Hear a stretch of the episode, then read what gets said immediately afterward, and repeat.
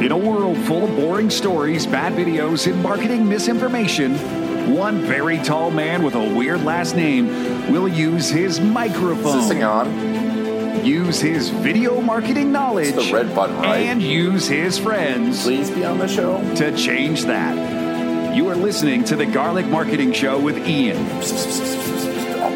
What? No, that's how you pronounce it. Well, if you say so, your host, Ian Garlic.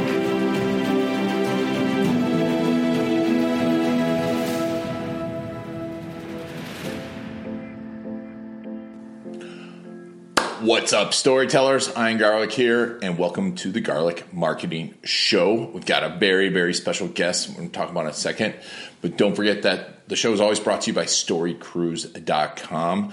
You know, if you're looking to tell the stories of your business, if you're looking to grow your business with video, which is more important, if not essential, then you need to go to storycruise.com. You can find local editors, local videographers that are trained in marketing because not every filmmaker is trained in marketing. You can also learn the latest strategies and you can learn from the giants of video. So, today's guest is one of my favorites. It's one of my favorite, favorite interviews of all time, and I've had some amazing ones. But this one today is with Pat Williams. He's one of the co founders of Orlando Magic. He was president of the 76ers.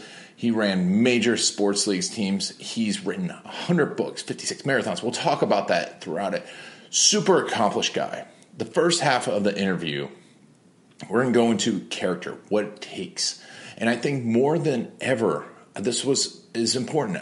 We actually did this interview a few days before coronavirus really started locking things down. And when you think about it, how it really foretold what we were going to need to get through these events. I think it is a super powerful, motivational interview with one of the great leaders. Pat's done so much, and you'll see throughout he's still a humble, intelligent, well read, hard working guy in his 80s. What a life.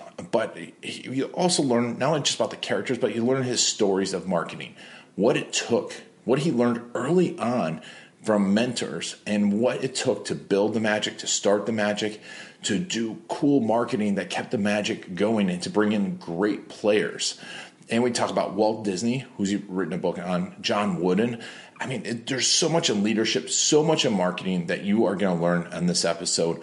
I'm super excited for you to listen to it. And if, when you listen to it, if you take anything away, please let Pat know. Go over to his Facebook page, go over to his LinkedIn, go tell him what you learned. And let me know too. I really appreciate any type of input. But without further ado, here's Pat Williams on the Garlic Marketing Show.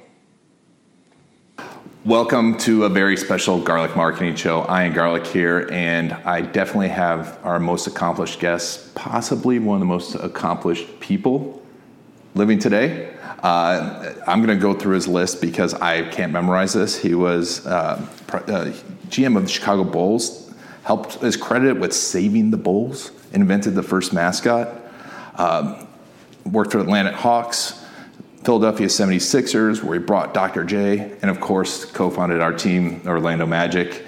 Um, and yeah, built the, you know, tons of great basketball teams, drafted Shaq, tra- uh, traded for Penny Hardaway, ushered in the Dwight Howard era, and especially uh, in his free time, authored 100 books. 100 books, um, raised a family of 19, and coincidentally, 19 of his Former players went on to be head coaches in the NBA, 58 marathons, and has uh, also scaled Mount Rainier and is also a cancer survivor. And on top of that, wrestled a bear. Uh, Pat Williams, thank you so much for being Ian, on the show. thank. You. Nice to see you. Nice to see you. I really appreciate you being on the show. And I mean, you've led an amazing life and it's been phenomenal. But uh, you know, and there's so much about you out there. I want to talk today about specifically, you know, and storytelling. So this book, which is amazing, character carved in stone, um, is your latest book. How did you collect the stories for it? Well, on that particular case, I was at West Point uh, to speak to the cadets, the athletes there, And afterwards, they, they gave me a tour of the campus. And there's a beautiful park uh, looking out over the Hudson River. And I noticed in this park, Trophy Point, it's called, there were a series of benches, 12 of them. The benches were all the same, but there was a different word carved into the end of each bench. And I was, uh, I, I took the time to go look at each bench, wrote each word down, and then I thought, boy, this is a well kept secret. it was pretty powerful those benches were there and those words were there uh, to remind the West Point cadets that this is how you should live your life. So uh, I thought, boy, I think there's a book there. And there was. Uh, we wrote a chapter on each one of those words uh, using a West Point graduate or a West Point product to uh, flesh out that word we had quite a time putting it together, and I'm glad that you uh, approve. well, I mean, I more than approve. Um, you know, I there's certain books that I read on, a, on an annual basis, over and over again, and because for inspiration or to remind me of things, and this will definitely be one of them. Good. I mean, the stories in it. Not only are they great stories, but they are detailed, and I love the way you weave in your leadership message into it. You're not pounding over the head with the leadership message, it's woven in. Um, but the first one you talk about is compassion. Compassion is so important. Uh, but most people don't think of military and don't think of sports as being a, a place for compassion. Why do you feel compassion is so, so critical in leadership? Well, I think it relates to people skills, and great leaders have a heart for people. Uh, they care about people, they're interested in people. Uh, they have uh, empathy for people. Uh, the very best leaders do. Uh, they love people. And in that first chapter, we use uh, General Ulysses S. Grant, a West Point graduate. We don't generally think of him as a man of compassion, but he was. Uh, he cared deeply about his soldiers. he cared deeply about the horses that they used in those days. He was a horseman. And if he saw anybody abusing a horse, you know, he would just go crazy and, and reprimand that particular person. Um, and of course, at the end of the war, uh, when the time came for Robert E. Lee to surrender, uh, Grant treated him with compassion as a fellow American, a fellow citizen, and uh, made it easy on his soldiers, uh, the Southern soldiers, to keep their horses, uh, go back to their farms, and, can, and, and just live their life. He didn't want to uh, punish them. Uh, the war was over, and he had compassion uh, and uh, wanted the states to be reunited again. So uh, Grant was a, a key person in that regard. And that was a phenomenal story because I've read a lot about grants and they've seldom focus on that compassion aspect of it, which is it's important. And in fact, he almost resigned, as you said in the book, because they were going to arrest uh, the, the Southern troops and, and the Southern leaders and keep them arrested. That was a phenomenal story. I mean, in, the, in this book, you have the, story of Schwarzkopf is amazing. I, didn't, I never knew that story of him saving his troops. Um, the other stories of, of Michael Collins, that's a phenomenal story. Um, in fact, there's a great story about um, the founder of West Point and him. Uh, asking for the uh, uh, dismissal. He had to dismiss Edgar Allan Poe, which I never knew either. And today actually is the anniversary of when he would have been dismissed, according to the book, which which was really neat.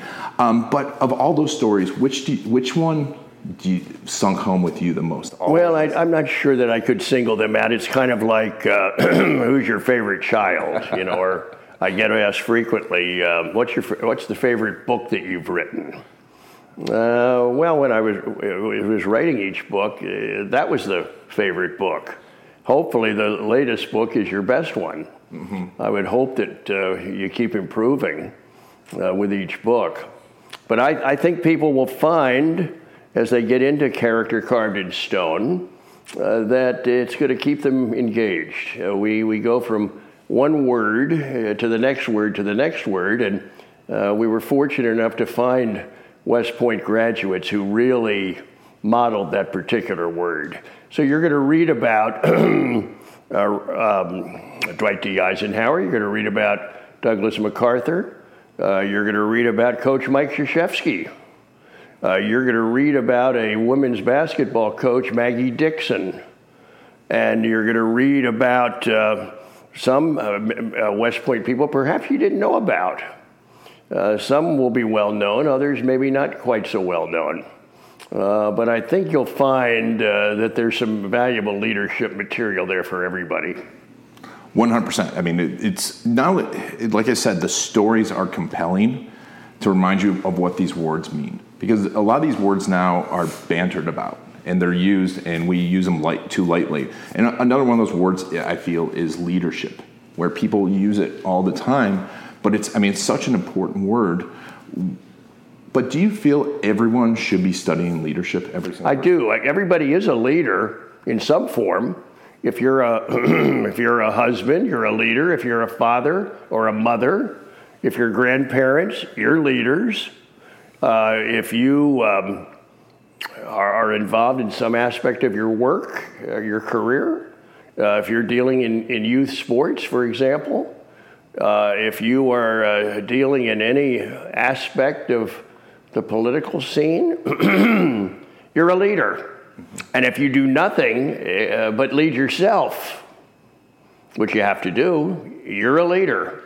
So I think it's important for people to study leadership, study the great leaders of history, um, keep learning about it, keep improving as a leader. Our nation uh, depends on outstanding leadership at all levels. So that's why I urge people to study it and examine great leaders. Uh, read, read books about the great leaders of history. Uh, the more you know about leadership and the more you put it into practice, uh, the more success you're going to have. And we need successful leaders at, at every level in our country. That's fantastic. That's so true. Um, and everyone should be, I, I, agree, everyone should be a leader, and this is a great way to learn is through stories. But you have an amazing history of leadership. I mean, it's, it's second to few. It, and, and uh, I'm so impressed with it. But one of the things that, you know, you actually were in an interview with one of my friends, uh, Dean, a few years ago, and you talked about about finding your passion and how you've had this much energy to be a good leader. And you said you had a, you were a talent for leadership, but also a talent for administration. And, um, and it's where those talent and opportunity came together that really made you successful. But in really looking at your history, especially your first mentor, well, I think one of your first mentors, Bill Veeck, it, I saw also a history of marketing and promotion how do you feel marketing and promotion are important to a leader? Well, if you don't promote, I learned a terrible thing happens nothing. And I was fascinated by Bill Veeck, the great baseball promoter. I was fortunate enough to meet him when I was very young. And uh, he somehow or other took a liking to me and was very generous with his time uh, he made, an, I never worked for him, but he made enormous investments in me. And so I, I bought into his philosophy of, of selling sports, and it wasn't very complicated. He said, if you sell, in my case, it was minor league baseball where I started. He said, if you're going to sell this on the won and loss column, uh, he said, that's too risky because you really don't have a lot of control over that. In, in minor league baseball, the major league team provides the players and they determine what becomes of those players. Uh, but you can guarantee uh, a fun night at the ballpark. That was Veeck's philosophy. Uh, you can't beat fun at the old ballpark. That was how he went about it. So he was constantly looking at for ways to uh, entertain his fans, to surprise them, uh, to uh, show them a good time uh, give them something to go back home on with a, uh, with a, with a good memory. Uh, he, was, he was sports marketing really before there was even a name for it. And today we are, are you're seeing a lot of promoting, a lot of marketing, uh, but Veeck was way ahead of his time. And so he had an enormous influence on me. And I've followed that all the way through my career, uh, through the NBA, 51 years in the NBA, that uh, you've got to make it fun for the people to come out to the game. Yes, you want to win and you want to put a, a strong product on the floor or in the field, but uh, you also want to make it a memorable, fun night. And uh, that's, that's where Veeck comes in. He pioneered that, and uh, we're all kind of following in his footsteps. That's fantastic. And, um, it's so interesting because I really, you know, before doing a lot of research, I didn't know a lot about Bill Veeck. I didn't. I'm from Milwaukee originally, so I didn't know he owned the Brewers when they were a minor league team. Um, but you know, you've written also some other amazing books. To my idols, to John Wooden and Walt Disney, phenomenal books on both of them. Uh, but one of uh, you know I see as Walt Disney's strengths, and I was lucky enough to be in an interview with Bob Gurr, and he talked about how Walt was able to convince everyone that they could do whatever, especially his team. How important was that marketing to get players and to marketing to keep the players there and keep the players excited? Because you brought Shaq and Penny and Dwight and Dr. J and these amazing players. I mean, it's not just about you have to be marketing to them, right? Well, Ian, let's uh, let's go back. You you you started first uh, talking about Walt Disney. Let's talk about Walt for a minute. Yeah. Um, I moved here uh, to Orlando.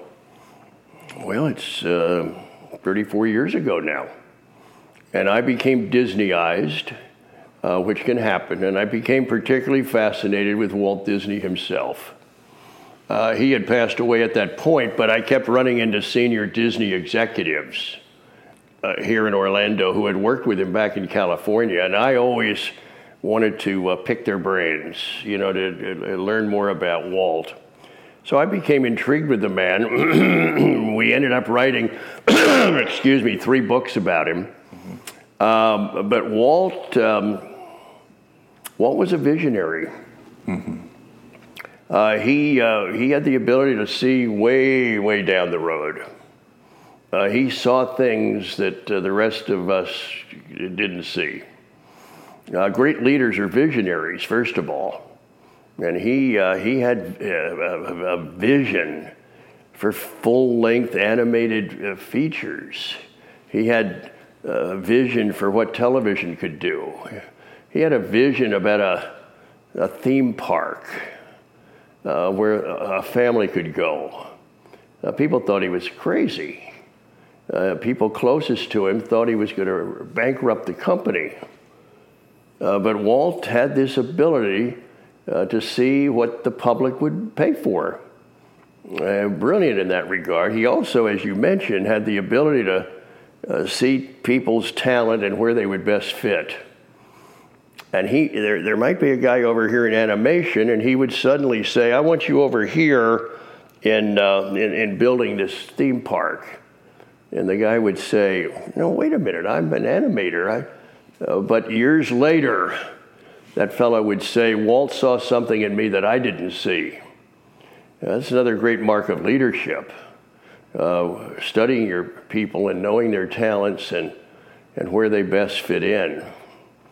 Uh, Walt was many things to many people, and today we see his company that he, he founded just thriving around the world. Walt probably would, wouldn't be surprised. He probably envisioned that whole thing. If we could talk to him today, he, he probably saw it all. So, and he, and he knew how to sell that product. Mm-hmm. And uh, the point I made was he had these marvelous ideas, but he also knew what the public would pay for. Uh, it's great to have ideas, but if the public has no interest in it, well, you're going to go bankrupt. Uh, but Walt knew what they would pay for. That's another great mark of marketing. Uh, John Wooden, you mentioned. I uh, have written four books about Coach Wooden. I felt very honored that he uh, allowed me into his life. This was later in his, late in his life. He lived till 99. Um, and, but I, I, was able to spend time with him, and uh, he was always very generous with his time, always very gracious always very accommodating. This is the uh, greatest coach in the history of sports. But yet there was, uh, there was something about the man that just attracted people. He was very low key. He was not a, a dynamic uh, person in that regard. He was uh, soft spoken, but uh, people flocked to him to absorb his wisdom. And that's what he had. It's a rare quality. Uh, but when you find a man or a woman who has wisdom, uh, you, will notice that people flock to, to that person, wanting to absorb that wisdom. And, and Coach Wooden, above all, uh, was loaded with wisdom that he uh, enjoyed sharing with people. I think he genuinely enjoyed investing in other people. And he didn't even have to know the person.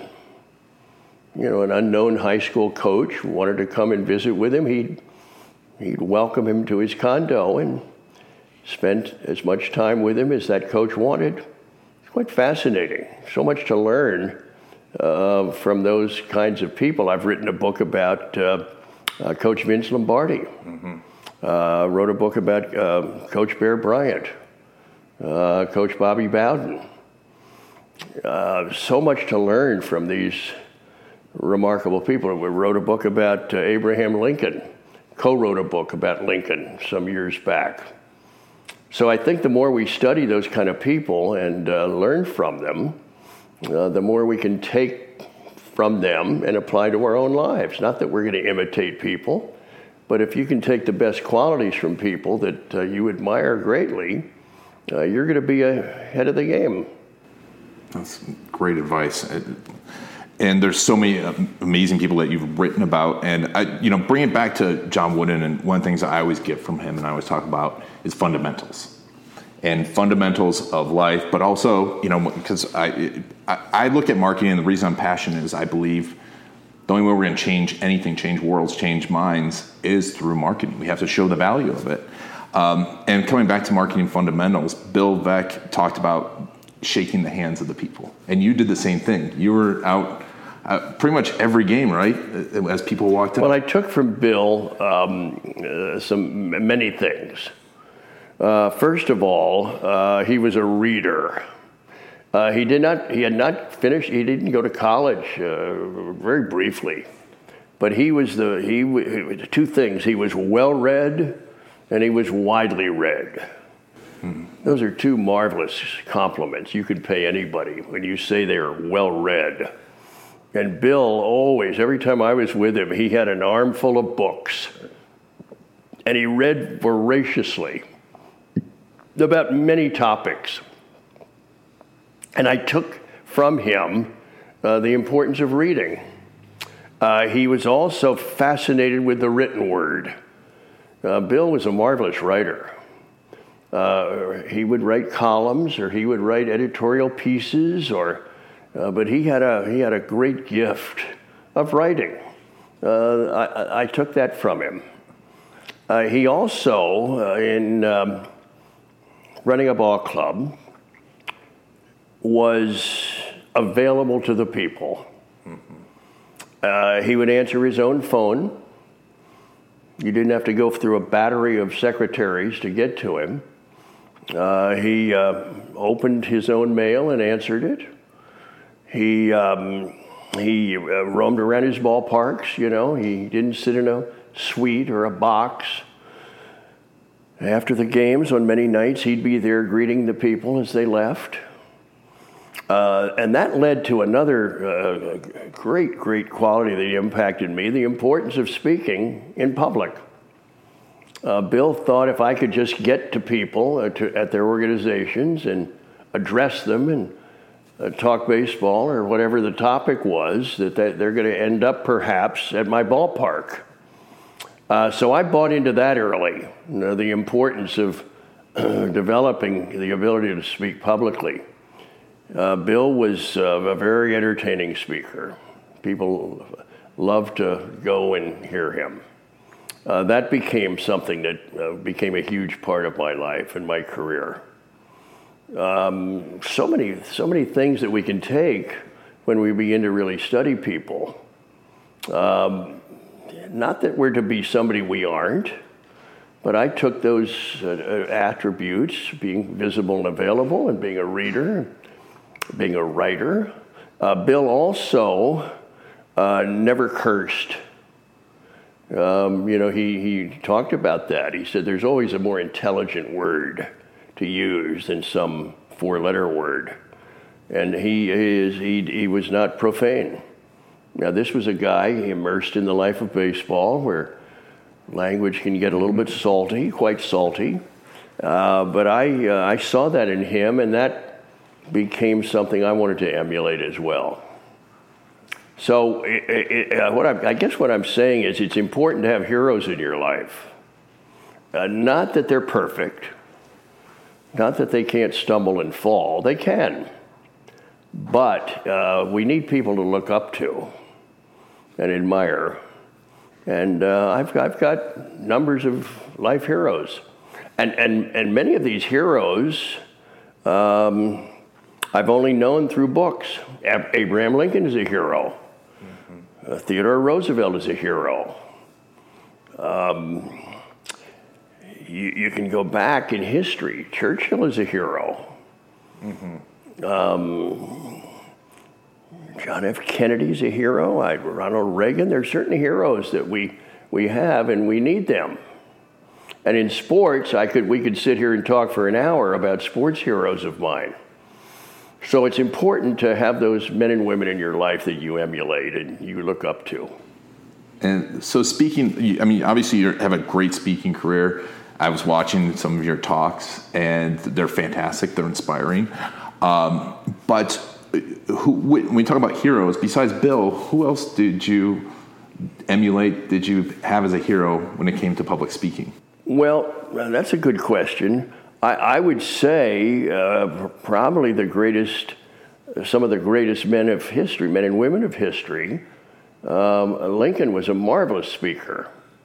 We don't have tape of him, but we, we certainly have copies of his speeches and people who heard him. Uh, Theodore Roosevelt was a marvelous communicator. So was FDR uh, with his style. Um, John F. Kennedy had a powerful ability to, to move people. Um, I, I'm, I'm, and then, of course, you've got the sports communicators. There have been some marvelous uh, sports people who uh, communicate. Bobby Bowden was always very effective. Um, and and uh, Tommy Lasorda, the Dodger manager, was terrific in front of people. And I heard them all. And you can always take, I've always taken little things from different speakers. But above all, the best, uh, the best speakers, the best communicators are storytellers. Uh, they realize that we're hardwired to retain stories, not PowerPoints. Thank goodness. uh, someone once said the world is not made up of atoms, it's made up of stories. Mm-hmm. So it's important uh, as a speaker to collect stories, save them, write them down, and particularly in books. Uh, I, when, when you turn a page, I always feel it's important to have a story on every two pages. And then when you turn the next page, you want another story uh-huh. uh, so that people will see quote marks or they'll see names that they're familiar with. And they'll want to keep turning pages if they see a lot of statistics or a lot of dry looking material, uh, yeah, they may get bored with the book. Uh, stories really entice us. So when you think about great storytellers, Jesus and his parables, uh, Mr. Lincoln and his yarns, uh, you had um, John F. Kennedy and his quips. And then, of course, the great communicator, Ronald Reagan, uh, had probably a combination of all of it. Uh, he had been a movie actor and he had been a, out on the speaking circuit for years, and he was the great communicator, and he knew how to hold an audience, and he knew how to entertain them, and how to make them laugh, and how to make them cry, and you know he uh, he had a great touch for that. So I think it's important for um, business people in all walks of life to really work at your speaking skills. Uh, it's important to do that. And uh, uh, whether you're running a company or whether you're running a Rotary Club or whatever, uh, the most offensive thing you can do is bore people. Uh, so that, that, that's a cardinal sin. Yeah. But to entertain them, and uh, they look forward to hearing what you have to say this week. Or, and it's the same in the classroom. Uh, the best teachers, the best professors, the most memorable ones to people are, are those professors that could really hold the room and uh, keep their students fascinated and engaged. Not just reading it from a script or whatever, but uh, to really perfect your speaking skills in a classroom where you're meeting with your students, what, two, three times a week. And you should go into that classroom uh, just thinking, boy, I, how, how can I really hold these students today and really give them something to chew on? So, uh, public speaking is, is, is a vital, vital part of any leader's life. I agree completely. I, I think it's something that uh, you know every almost everyone needs to have as a skill. Um, so speaking of heroes, obviously, you know, I grew up here. Um, I remember when the start of the Magic and we're thinking that we're going to get a basketball team. And I thought you were probably about five years old. Oh, I wish. I was 15. So when yeah. we started the first year. Yeah, yeah. My actually my father had season tickets, and I remember it was the best time ever. But I remember when you first started that. I mean, you're a lot of Orlando's hero because of that. I mean, first sports team here and really put Orlando on the map. Um, but I want to talk about you know all the, how you brought all those skills together to get those first season tickets because man, you had to convince a lot of people to go all in. How did what did you do? Well, we started in uh, June of 86. Uh, Orlando at that time was not a major city. It was not really a major tourist destination even though Disney was well established here. Uh, but it was uh, still a pretty small city. I, I had le- I left Philadelphia to join the effort here to bring the NBA to Central Florida. Uh, many people thought it was uh, a long shot at best. Mm-hmm. But our, our main job was to convince the community that, that they could do it, uh, that they could, be, could become a major league sports city. Our, our, so the only way we knew to show that to the league uh, was to ask for $100 deposits on season tickets to a team that did not exist, uh, where there was no uh, arena at that point to play in, and there was no history of Major League Sports here at all. Uh, that's what we were facing. But the community rallied um, to, to, the, to the cause. And we ended up very quickly uh, through June, July, August really about three months we had before going to the owners' meetings in September uh, to, to pitch our case to the owners. And we were able to say we've got uh, deposits on 14,000 season tickets, uh, which was an eye opener uh, to the league and to those other owners. Because those numbers were, uh, well, they just weren't happening in the NBA at that point.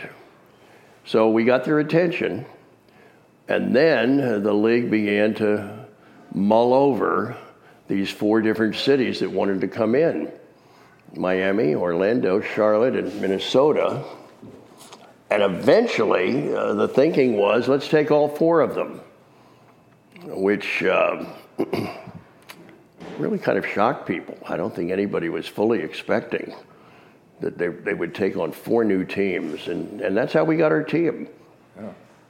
Miami and Charlotte came in in 1988, and I was disappointed. I wanted to uh, be in that first round, but then in, we came in, in with Minnesota in '89, and that turned out to be a real break for us.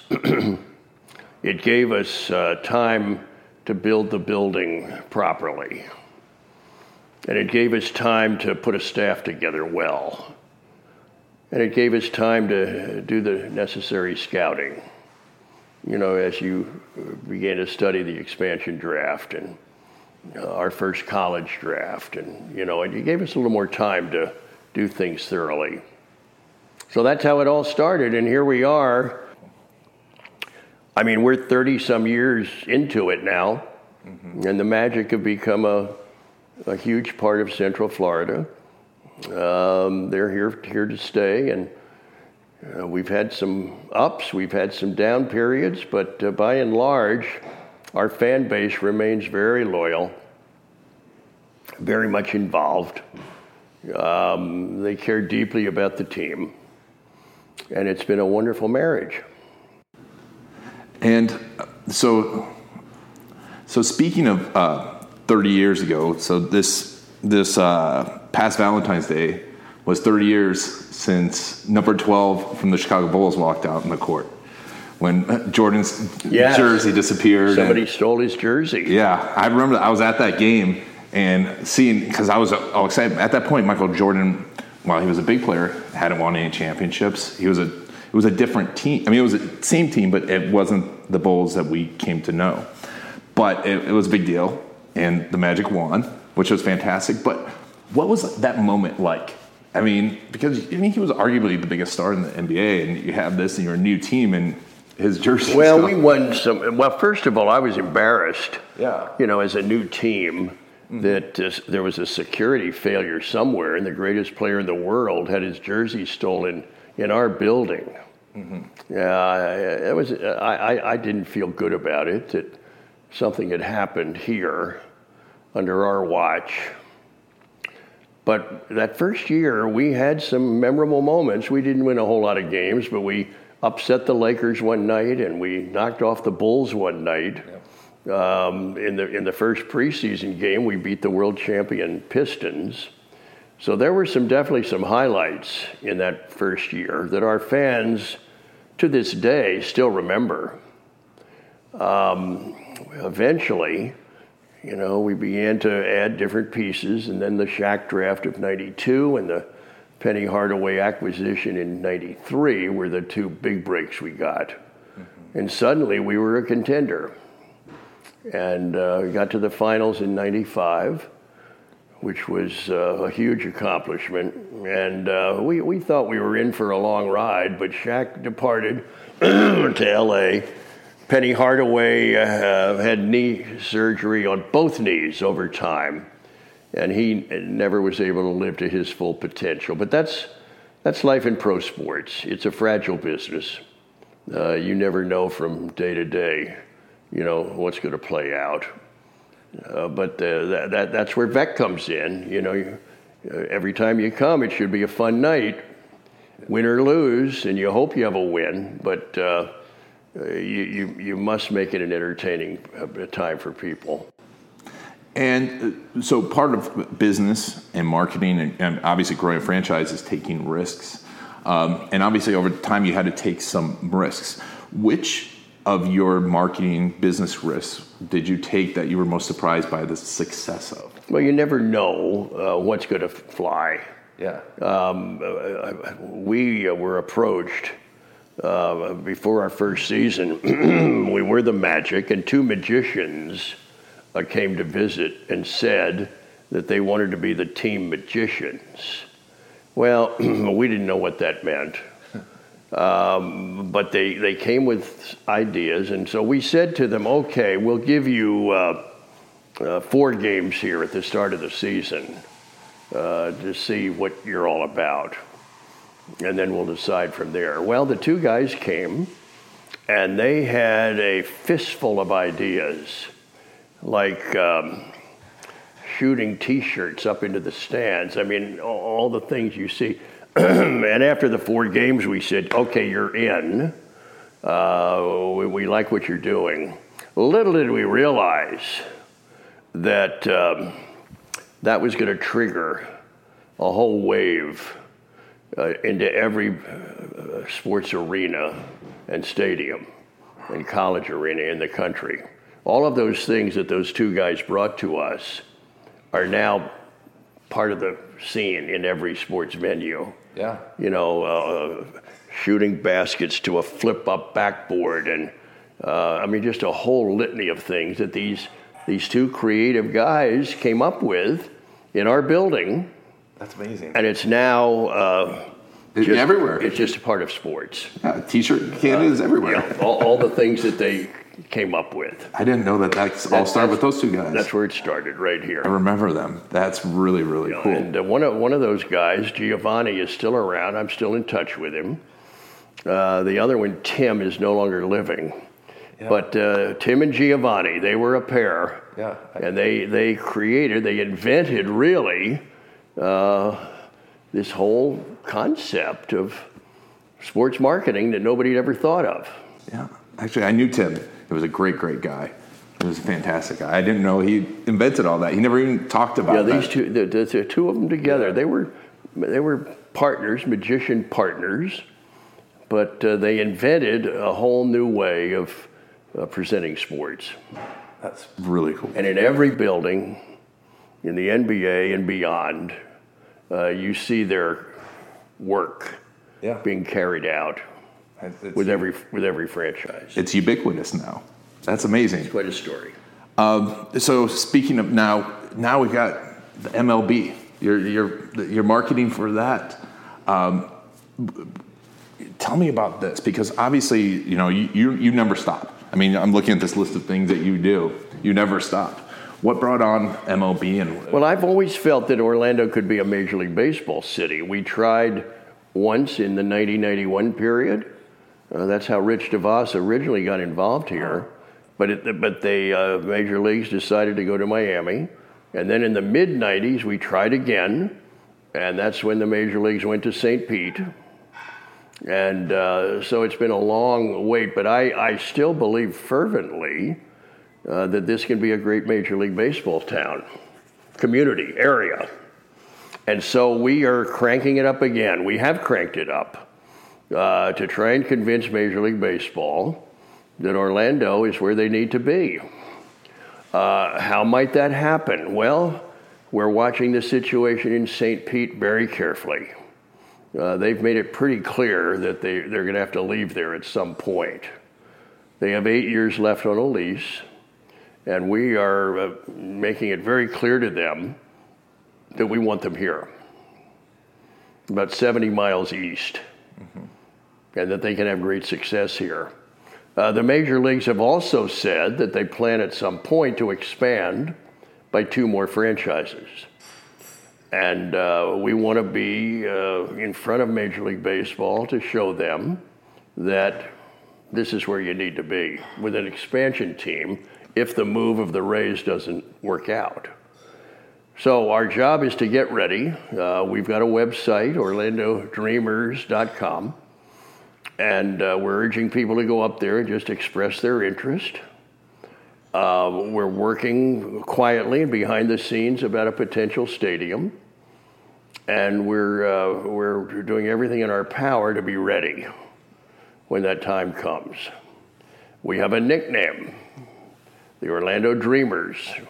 We got a logo. Uh, we've got a hat. Uh, we got the look. Uh, now uh, we just need a team. So I retired from the Magic in May of uh, this past year, and uh, the mission was to get ready to head this effort to try and bring Major League Baseball here. So I'm fully engaged in that process, and I'm I'm convinced we can do it. Well, if anyone's going to do it, it's you.